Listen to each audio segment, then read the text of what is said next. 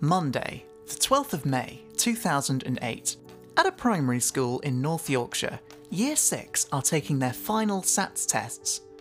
Most of them have brought in Lucky Charms, little toys as talismans of good luck. One boy is drawing a picture of his lucky charm, a small blue teddy bear. In the drawing, he gives him a suit, glasses, a pair of trainers, a police box by his side. He's drawing him as Doctor Who. He makes the picture into a poster, Saturdays at 5:30 on BBC 1, and gives it a logo. He uses more paper to write out an episode guide for the show, just like he's seen in the Radio Times. Softy Who is born. Soon, he tries to make Softy Who. It's a crude effort, clearly the work of children, but it's charming.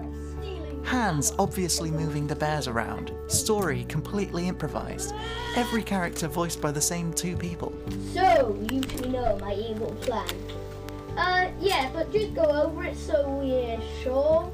He edits the film, puts it on a DVD, and the process takes hold of him. Doctor, you do not want to see us. Through high school, he makes new friends, keeps making short films, and takes on new projects, but part of him won't let go of Softy Who. What's going on? Ah, my head hurts. I've got such a headache. Don't worry, you've just been possessed. Softy's outgrown a suit by now, favouring a top hat and a green scarf, but he's in a revived series, a crossover, a Children in Need special, a novelisation, and finally, a script for Softy Who the movie. Where'd that weird blue box thing go?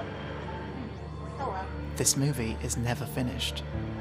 At a friend's birthday, he meets someone a lot like himself, someone called Jack. What's a phone?